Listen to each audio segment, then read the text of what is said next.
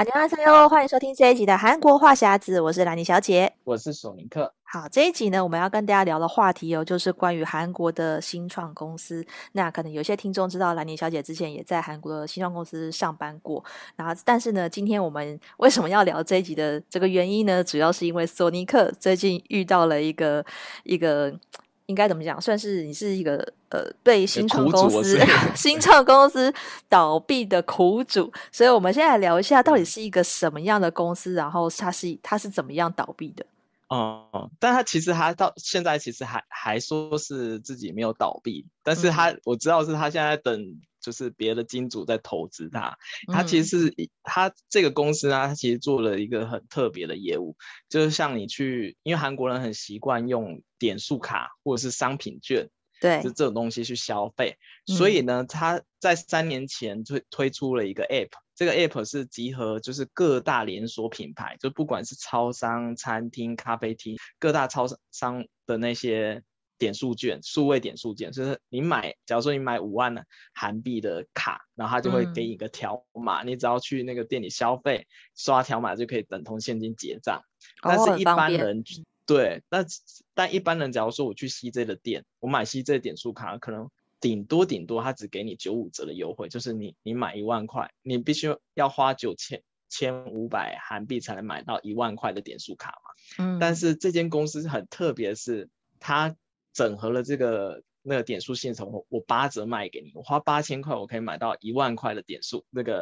点数卡。嗯，而这个点数它不只是只能在 CJ 集团消费，我去 Seven 我也可以当 Seven 的点，我去西屋便利商店也可以当西屋的点，然后我每天常去的 EDR 咖啡也可以当 EDR 咖啡的点数用，就它它是一个算是整合型的整合韩国点数的一个 App。对，所以再加上它的折扣力度又比那些公司的还大，因为八折跟九五折就差很多了嘛。嗯，所以我就我一开始因为他是新创公司，我也观察他一段时间，我是在大概是去年底的时候才发开始用这个 app。然后这实际上用以后，我我其实也发了很多 F，我就推荐大家说，哎，大家可以去用，因为它真的可以用。你走到哪里，就是各大连锁品牌都可以，你只要出示那 App，它就会跳那个点数条码出来，你就可以当现金结账。我就说啊，哇，又赚了又赚了八折。但它唯一的缺点就是它是一个预付卡，有你必须要提前去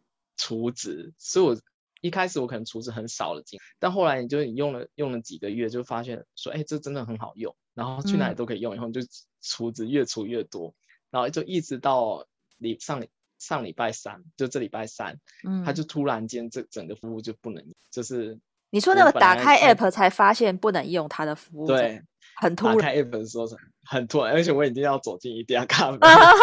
我还不是结账的时候打开，你是走进去就发现。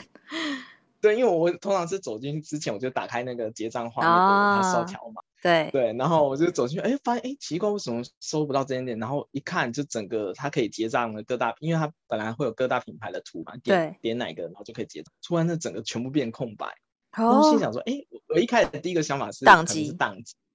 对，然后我就后来我就等中午，我就想要在，因为我中午我们公司楼下有 GS 二十五超商，然后我想要去那边买一个东西，顺便再看，哎，发现还是没有。然后是上网搜一下，发现不得了，就是大家他就跳那个那个中他的服务服务减少，就是他啊，对他不是说减少，他他不是说终止，他说他可能会缩减那个服务。对，然后主要内容是因为韩国政府判定他说他的这个。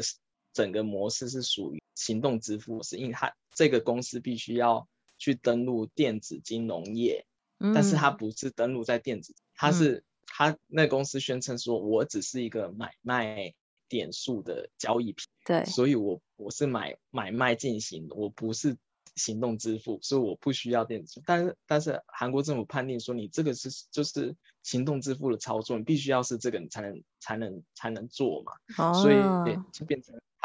他那个那个公司是是说他们是因为要配合政府政策，所以逼不得已暂时全部。但是就有人这就有一些评论人出来就说，他其实这个商业模式是在赔钱的，因为他他合作的那些大品牌不可能低于八折的价钱给他，而且他还有那那么多员工要养，所以它的成本开销这样加上去，它基本上不可能赚钱。就有人在想说，他是不是其实一直是是拿后面加入的人的钱去补他们前面的亏损，然后一直在等新的买主啊或新的投资的加入，然后一直到最近还是你资金链有问题，所以才爆发起。然后我就整个就觉得很震惊。然后我最近就看了一些的影片，我觉得、嗯、好像有点要不回来这钱，就我里面已经还有放了放大概一万多的预付金在里面。我觉得，因为我这样听起来，感觉这家公司就是因为点数这种东西像是一个虚拟的东西，虚拟币的感觉，所以其实它或许它这些点数是不用成本的，它是跟这些公司有点像是广告交换，就是你在我这边上架，会有更多人去你的店里消费，然后所以他们可能他他基本上可能就是谈那个广告交换，可能这些点数你觉得啊、哦，我有八折买到，可他可可能他根本是。没有没有成本去买这个东西，它就是用广告交换。然后但是呢，因为你要去储值，要要你要投钱进去，他可能在把这些消费者储值的钱拿去做投资或者什么，所以他才会变成说，他可能拿了你们的钱去做，可是他可能另外的资金卡不过来，所以他才会突然喊卡。听起来感觉是这样啊。对，但是他他的那个点数的模式其实。不太一样，它是有点像预付卡，因为它是完全等同现金，不像有些点数是你必须消费多少才能折多少点。哦、对对对，它是全额折抵，全额折抵。像 E-Mart 你去那边买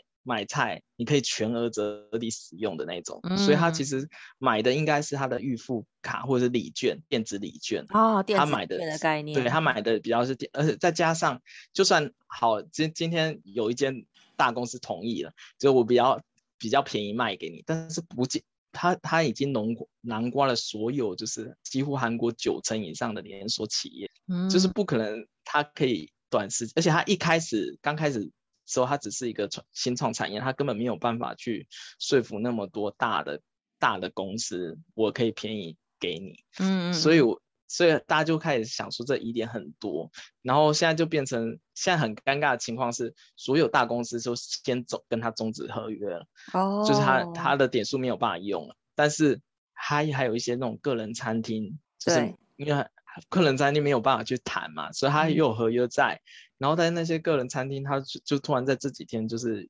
订单暴增，全部都是要用用那个点数的，然后那些我就看新闻去采访了一些店家，店家就说他也。不知道我现在先先依照合约走，帮他结账了以后，我下个月能不能拿到钱？因为他们说他的合约是，我我下个月那个公司下个月才会结账你上个月多少点数消费，我再打钱给你。嗯、但他就觉得现在那间公司要是跑了的话，那我现在接的单全部都是白做的那种感觉。哦，对，对，所以就挺危险。然后我觉得啊，就。买一次教训吧，我觉得可能就是要最后自认倒霉。但是真的啦，因为其实不要说是，就是这，因为这些新创公司原本在资金上面就是会有那种风险，因为它基本上是靠投资人的钱在在营运，它、嗯、不见得是靠自己卖的产品在赚钱。那就像兰妮小姐自己以前就在 亲身在韩国新创公司工作的经验。其实我大概讲一下，就是我当时为什么会去这间公司上班，其实是因为我。在在去上班之前是采访了这间公司，他原本老板是我的受访者嘛，所以我也是在那一年才去认识索尼克，就是二零一四年的时候。嗯、然后那时候我在采访之前，在在搜寻相关资讯的时候，就发现说，因为那时候的南韩总统是朴槿惠嘛，那朴槿惠那时候他其实就是规划了一个呃创意经济，那他希望可以呃扶植一些这种新创的企业，然后不要把这些。呃，就是资源都放在这些韩国韩国的大财团啊、大财大财阀手上，所以当时这个创业经济呢，就编译了两兆的新台币这么多的资金，而且其实那时候就有喊出一个口号，说希望可以把首尔的呃这个板桥区这边打造成亚洲的戏谷，就是大家都知道说加州戏谷就是一个科技园区嘛，这种新创的中心，所以那时候就有这种雄心壮志，希望可以扶植韩国的科技的产业，所以其实那时候就有蛮多。韩国原本可能原本没有这么多的新创公司，就是在那那那一波之后，就大家都是就开始有很多人出来创业啊什么的这样。所以我我采访的那家公司，他也是在他是在那之前就创立的，可是之前一直没赚钱。嗯、那反正我去采访的时候，他们大概才成立四五年吧。然后我那时候也觉得说很有趣，因为它是一家呃在线上制作影片的公司。那时候我觉得他们的创意也蛮好，嗯、就是说你可以呃不用什么成本，你也不用请人帮你制作一个，比如说你要一个宣传影片三十秒，但你自己只要放上几张照片啊影片，它就有一个模板可以套用，就可以做出一个广告。因为那时候还没有这样的服务，我那时候就觉得诶很有趣，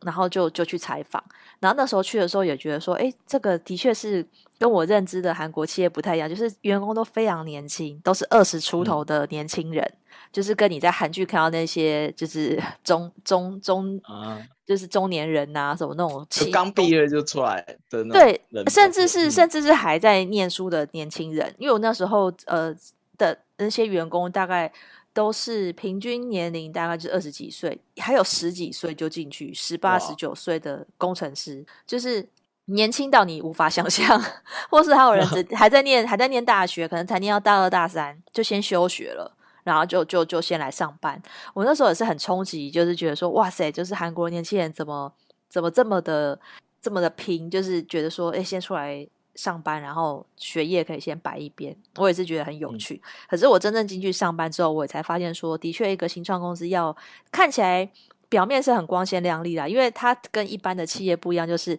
它比较 free 嘛。比如说工时很弹性，嗯、就是你你今天说，哎，我今天想要那个老板，我想要出国度假，请个五天，好啊，你就去请假。就是它不太受一些限，就是那种那种公司。传统的限制就是老板就是很很 free，就是你公司有做好，你想要随时请假没问题。然后公司会、嗯、一定会有摆什么咖啡机，然后会有供应你水果，然后什么牛奶什么，就是很多或是零食随你吃，反正就是把国外那一套科技公司的的模式搬过来，所以大家都会觉得说新创公司听起来就是就是很很不一样，然后很很 free 的这种这种 style。对，可是呢，嗯、这个这些福利又特别好，然后又比较没有没有以前那种韩国制式的那种压力。没错，可是因为这样子的公司，就是就是很看起来很光鲜亮丽的公司，其实它的隐忧呢，就是它的资金完全是靠投资人投资。因为这我后来也才发现说，嗯、这个公司的产品根本没有办法养养这么多员工啊，即便只有十二十三个员工，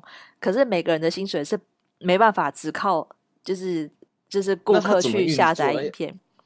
就是就是这些新创公司，他一定都是要去找，就是一定要有那个创投公司去投资他嘛。然后他们就是常常会去有一些发表会啊，嗯、或是有一些那种什么创业竞赛。反正我觉得老板最厉害就是他的，他他很会讲，很会说服投资人拿钱出来。所以其实他们每个新创公司，他基本上资金都是靠人家投投资的。所以就是什么 A 轮、B 轮，就是好几轮。的的天使投资人去去投钱，但是那个背后的当然就是老板自己自己会知道，他也不会告诉我们。所以你其实我们里面在里面上班，你都可能你没有感觉说公司没钱，但公司真的没钱的时候，他就突然跟你说，呃，最近因为资金有些问题，所以我们决定什么事不做了，就是很突然告诉你说我们这不做了。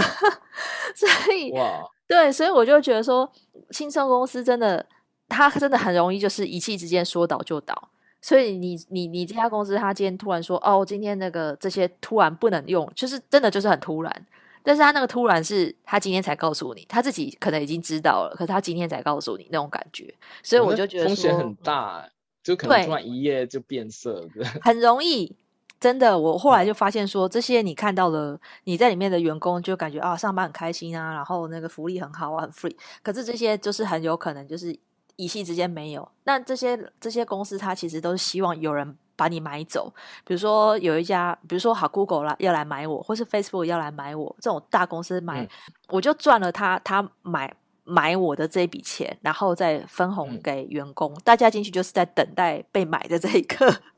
可是你有可能做的都。只是一个表象，所以得营造一个就是梦幻公司，或者是他有点真的就是在对卖一个梦想。那其实很多这些科技公司，它其实就是写一个城市，一个 app。如果这个 app 成功了，它就成功了。嗯、可是更多的是不成功，因为之前有个报道是说，韩国新创公司的五年的存活率只有四分之一，就百分之二十五，也就是一百间里面只有只有二十五间可以活下来，这可能还算高了吧？我觉得，因为其实我觉得创、嗯、有创业梦的人实在太多了，但是你、嗯、你你最需要的就是资金，因为创业初期绝对是在烧钱。我进去这家公司之前，我才发现他们真的已经他们的产品已经变换非常多次，已经跟他最初想做的是完全不一样的东西了。那我去的时候是好不容易他们找到一个。呃，比较能获利的一个产品，所以他们在那之前已经花了三四年在在一些不赚钱的东西上，就是只有一直花钱，但是没有赚钱的时代，就大概花了三四。对啊，对，所以我觉得一直都有人投资他们，对，所以他们对我觉得这很厉害，你一直都还是可以说服投资人说，哎，这个东西一定可以赚钱哦，这个这个怎么样？嗯、就是你一定是。提出了一个什么很很完美的计划书，然后让投资人可以看。可是你如果到后来那个你真的上架了，然后你的那个营业数字一直拿不出来，或是一直赤字太多，我觉得投资人应该也没那么笨吧，就是不会再投钱给你。嗯、所以，所以我猜这一家那个 Multipoint 有可能是他的财报可能已经有赤字，然后。已经也瞒瞒不下去，也有可能就真的就是突然喊卡，然后被抽银根，然后就突然中断。哦、我觉得这个这个真的是太有可能了。因为你说的那个就是我最担心的，就是因为我看评论家就说，他只要其实他现在的状况，只要是有人愿意就投资他的话，其实都可以解决。就是他他可以就是如果有人投资的话，他一定会还钱，因为为了要继续。但是如果他第四季没有人投资的话，嗯、那基本上是无可能会他会赔这个这个就。退还那些预付金，所以我就想，哇，这这么一听，我就越听我就觉得啊，好像几率又不太大的感觉。对，因为除非除非这个负责人他如果他愿意负这个责任，他去找钱，他现在一定要忙着去找钱嘛，那就看有没有企业愿意相信他的这个模式，觉得说，诶，他这个模式很棒，是一个很好的服务，愿意投投资给他的话，他就他只要拿到这个金流，他应该可以继续营运，但就不知道他的金钱的缺口有多大。如果他的会员数很多的话，啊对啊，他他的会员会员数好像超过一百一百万，哇，一百万的，然后他月营业月月的卖出额就是有四百亿四百亿韩币，嗯，对，如果而且因为我那时候在想，就大家一次性的就要求他退退现金，那他根本哪一家公司拿不出钱啊？对啊，对啊，几乎没有一家公司可以拿出钱，所以我就说啊，这个风险实在太大。我就现在我已经变成就是啊，干脆就是抱着就是 他如果能退的话，就是赚到；如果没退的话，就真的是只只能当买一个教训的那种。对啊，因为像台湾之前是有一些那种健身房，就最有名就是亚历山大健身房，它倒了之后，因为很多会员那个会费已经缴了，然后钱拿不回来，然后后来反正就、嗯、反正就是这些这些人。他倒了，他就会说：“我真的是没钱了。”然后就宣布破产，那可能会被抓去关嘛。但是他们抓去关之后，嗯、那投资就是那些会员一样钱拿不回来啊！真的就是自认倒霉的人非常多。可是我觉得这件事情真的好像没办法。嗯、如果可能，可能就是像韩国会不会有些也是就脱产，就是或是他就潜逃海外。如果他还没有被限制出境，如果这个负责人他是一个这样子的人的话，就是他如果他今天真的逃往海外的话，那你真的是。钱就拿不回来，对啊，所以我就啊、哦，好担心他的逃走。我希望他可以就是慢慢的还这个钱，但是就、哦、就一直都没有下文，然后就挺、啊、挺担心、嗯。可是其实韩国这样子的，因为韩国的这种创业风潮蛮多，但是其实还是有很多很不错的这个新创公司啦。就是像像索尼克，大家就是可以介绍一下韩国有哪些比较知名的新创的独角兽。其实韩国应该最知名的是一一间叫 Coupang 的公司，嗯，它其实是韩韩韩国比较早做社社群电商的第一波，应该是第一波。那它、嗯、后来就是跟其他电商不一样，就是它强打它的那个物流，可以快速配送。哦、对，快速配送以外，就是它最近还有在推的就是订。订阅制的付费会员，就是我只要订阅以后，嗯、我只就算只买一件商品，不管那个金额多少，我都是隔天到，隔天到，然后免运，哦、然后这免运，然后快速送达，这这两件事其实很吸引人。就即使它卖的比别的网站贵一点点，啊、但是我因为我急着需要，我明天早上出门前我就要，嗯、我还是会在那个网站下，所以所以它。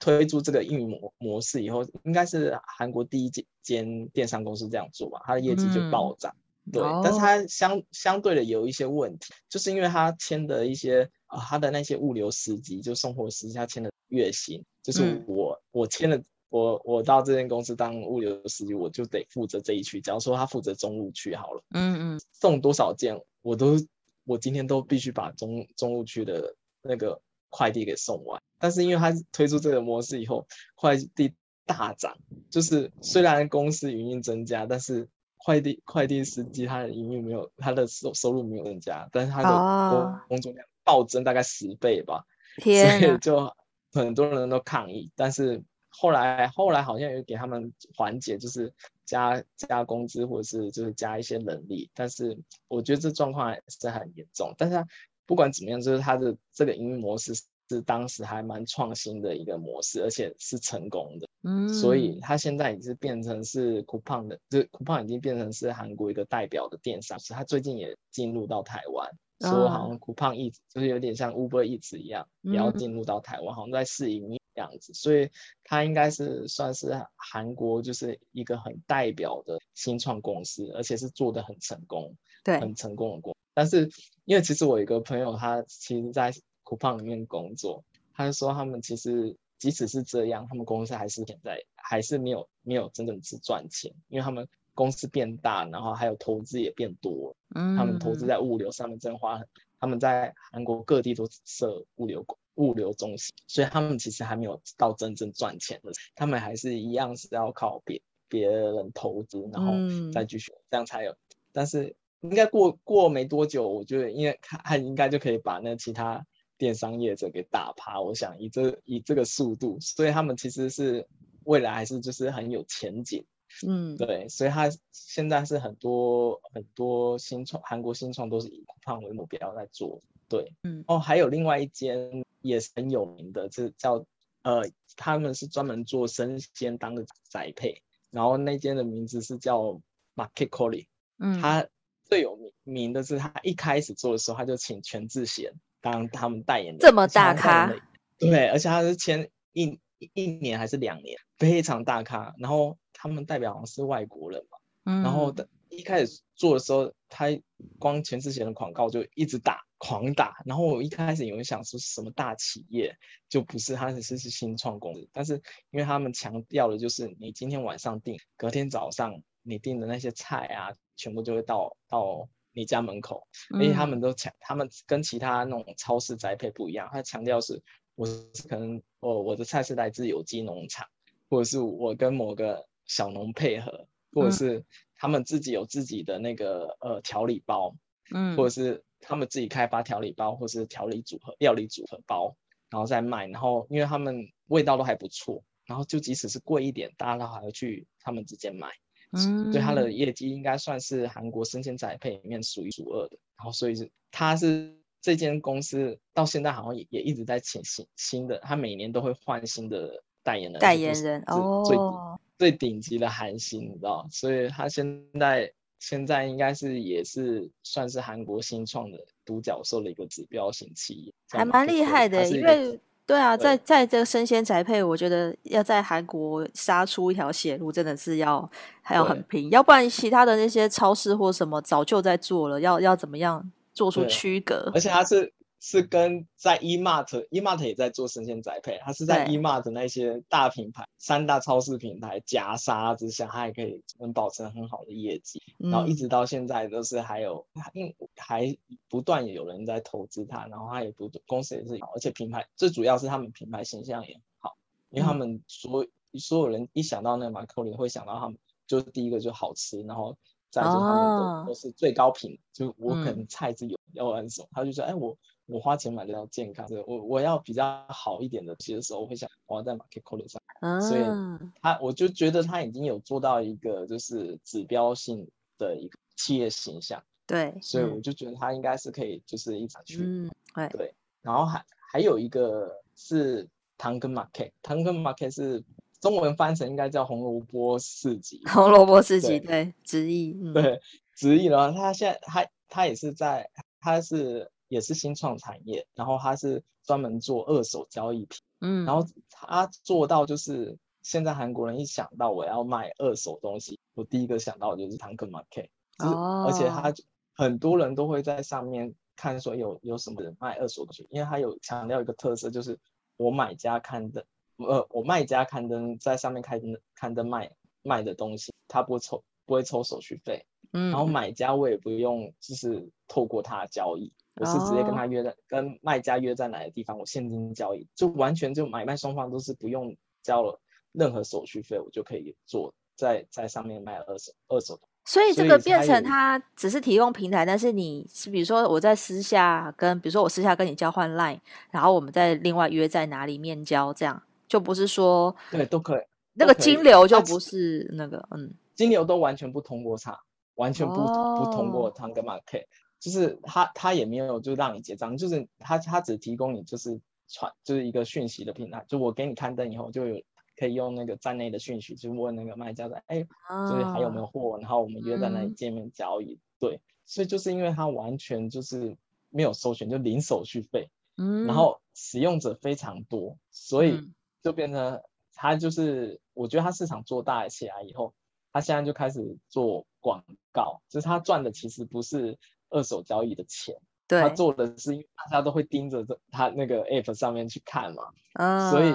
所以他就变成说啊，如果你有商这一区的商家要做广告的时候，你可以指定刊登说，哎，我的广告在哪一上面露出，嗯、这样那一区的人就会买。因为会用二手交易的人，通常是希望说我不要再去搭地铁，或者我不要再去搭巴士到很远，在自己洞内可以交易最好。对，在自己洞内就可以交易。对，然后它的人流量又使用者又多，所以这个这个洞内很很很多人就在做二手交易。所以就只要看它有个功能，是我只看我只看我这洞内的二手交易，所以它就一堆人在看。像我我女朋友前几个月才用那个卖过，她也是一登上去，不夸张，五分钟内就有人询问，oh. 说哎你这个有没有卖出去？就是我女朋友已经用它卖过两三次东西，都是五分钟之内，而且不止一个哦，就是很多人在、oh. 在在盯着这 app，、mm. 然后跟他。就是做做二手交易，所以我觉得它这个 app 之所以成功，是因为它有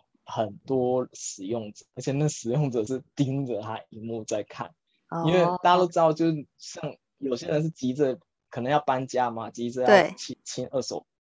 当二手东西，它很很便宜很便宜的价格，甚至它里面有个功能是免费赠与，就是你可以选免费赠与，oh, 就是、uh. 对，所以所以所以很多人是靠免费。都反正都免，人家急着要走或者什么东西要免费赠，所以很多很多想要买二手的人也会在上面看，就一直盯着上面看，嗯、所以就变它有就形成一种魔力的感觉。所以现在现在那个 app 现在也越做越大，就到处也都可以看看到它的广告，然后也很多企业投资，所以它现在是韩国，嗯、我目前举的这三个就是韩国比较代表代表新创公。对啊，其实我觉得就是创业，其实就是在卖一个点子嘛。如果你的这个 idea 很好的话，然后这个写是程式写出来，然后就是一你只要在 app 上架，其实创业并不是一件很困难的事情。但是就变成说，如果你的东西不够特别，很容易就会在淹没在这一群 app 里面。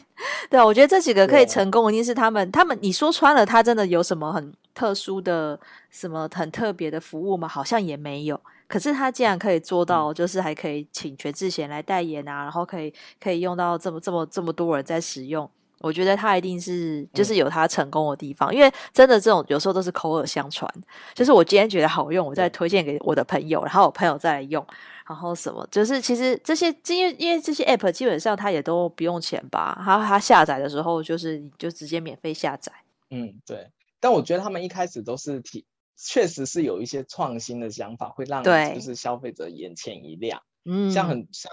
Uber Uber 刚出来的时候，大家也没有想想想说它可以就是用来叫车，或是 Uber 一直直接叫外卖。我觉得它刚出来的那个想法是确实很很很好，就是一个新创产业，如果真的就是就是壮大到某一个时候的话，真真的是可以改变就是你原本的生活。像我，你可能早十几年前你也没想到说，哎，我可以就是。坐在家里，然后随便就叫各家外卖送到我送到我家，就是我觉得就有些新创的产品或项目，它其实是很特别、很好的。对啊，我觉得是因为现在基本上智慧手机已经很普及了嘛，然后是说网速也够快在提升，所以就是随着这些科技的提升，我觉得相关的这些服务就会变得就是是以前大家没有想到的模式。就像台湾以前还没有外送服务的时候，就是靠这些饮料店或什么，就是你要买好买两百块外送，是店员自己，就是你要打电话去那家店去订。现在根本不用啊，你一杯也可以付一点运费就可以送了。这是改变大家的生活，我觉得是手机这件事情真是帮助很大。就是你只要有一个 app，这些都可以做。真的，像我今天去逛，今天去逛街的时候，我就看韩国现在很多街头上多了共享行动电源的这个服务。哦、对，台湾现在也，它是架一个机，嗯、台湾现在也有吗？它有点像是放在那个餐厅里面，然后你可以去租，就是那个餐厅里面有摆摆几台，你就可以跟他租，然后好像也很便宜的计价方式吧。嗯，对，因为韩国这边是刚推广，所以它就是前三十分钟是免费。哦哦哦，就是你可以租租。然后去还，那他是我那时候去的是在某一个商场，他是在各个角落都就是可能洗手间旁边就有一台这样机，嗯、然后然后很多人去那边接，因为现在都免免费。然后我心想，哎，如果这这东西做做好了以后，我以后出门我就真的连也也不用带行动电源。对啊，就我就是其实在也是挺方便。然后还有像什么共享单车啊，或者是共享共享电电动滑板车，我觉得都其实是还蛮蛮好的 idea。但是就是有些东西就是会受限于法法规，我觉得就像之前韩国也 是，对，韩国也是行动那个电动滑板车有一些法规上的，所以就也是卡了很多。嗯，其实我觉得有时候是因为你还是要有法规去限制，是因为这些他们有点像是规避那个税法，比如说 Uber 进来台湾，或是说 Uber 在很多城市都被禁止，是因为它以科技公司的的名义进来。但是他跟当他已经造成当地，比如说计程车司机就有被就会影响到他们的的收入。但是他如果登记的不是什么交通运输业，他登记的是科技业，他用这样去规避一些罚则，或者说那时候被最被诟病的就是说，这些他合作的司机是没有牌的，因为最早是你只要加入他的会员就可以就可以开车载人嘛。但是如果今天如果出出事了，那怎么办？所以就会变成说，后来才会被被一直被调整，后来变成说你，你你要持有计程车驾照的人才可以去开 Uber，就是变成是很多的协商之后，还是台湾现在还是可以有 Uber，是因为有有这样子的限制，对啊，所以我们就说他们的，我也我那时候就说，对啊，这 idea 很好啊，就是我如果今天我是待业，或者说我下班后我就打开 App，我就去载人赚外快，很好。但是大家没有想到的是，如果出事怎么办？就是这个保险谁来赔钱？就是，或者说像现在外送员也是嘛，外送员说是一个雇佣关系，今天这外送员出车祸，那那怎么办？哦，你你这个一个可以推责任说这不是我的员工，我不用赔钱，对啊，所以我们享受了这些很便利的服务，可是它背后如果没有这些，没有没有在这个法律的条文支撑下，就会变成今天你有可能就是那个受害人啊，就像你今天是被这个公司倒闭，你变成受害人。对啊，然后因为我就是看政府，就是说他他就是怕，因为他没有取得这个电子金融交易的执照，或者之后如果他做了更更多钱的东西，如果他临时跑掉的话，其实没有办法找到真的去做赔偿。他如果他今天真的跑路的话，害受害的人会更多。嗯。对，所以他就变成说，他必须得，就政府说我必须得这么做。但是现在这个阶段就是那那那个新创业者就说是是政府这个规定，所以我没不得已这 样，然后就互推，然后就是我们这中间的消费者就是啊，有点就是看傻眼。就是其实这件事情在韩国也闹得很闹得挺大的，嗯、所以是一个很很大的影响。对啊，所以其实因为不管在韩国或在台湾，其实都蛮多这种新创的，就很多人都有创业梦啦，然后也有很多新的产品、新的 idea 出来。但是我觉得消费者就还是要眼睛要睁大一点，因为我们都哎这个服务用起来很便利啊，用得很爽。可是哪天真的就是你像，尤其像你这种储值的，要是一跑路，哎那就真的是 求助无门。对，所以我现在现在如果只要是厨子预付性厨子了，我可能可能就暂时就没有，就就要考虑这件事。对，还是要小心一点。嗯。对啊，对，所以今天跟大家聊了一下，就是韩国的这些新创的公司。那当然也希望说，希望是不要再变成苦主了，也希望索尼克这个钱最后可以拿回来。那如果喜欢我们的节目的话，欢迎追踪订阅我们的韩国话匣子。想要关心韩国的话题的话，可以追踪我的粉砖 Hello Lenny 兰妮小姐，还有索尼克的玩转韩国。那我们下礼拜再见喽，拜拜。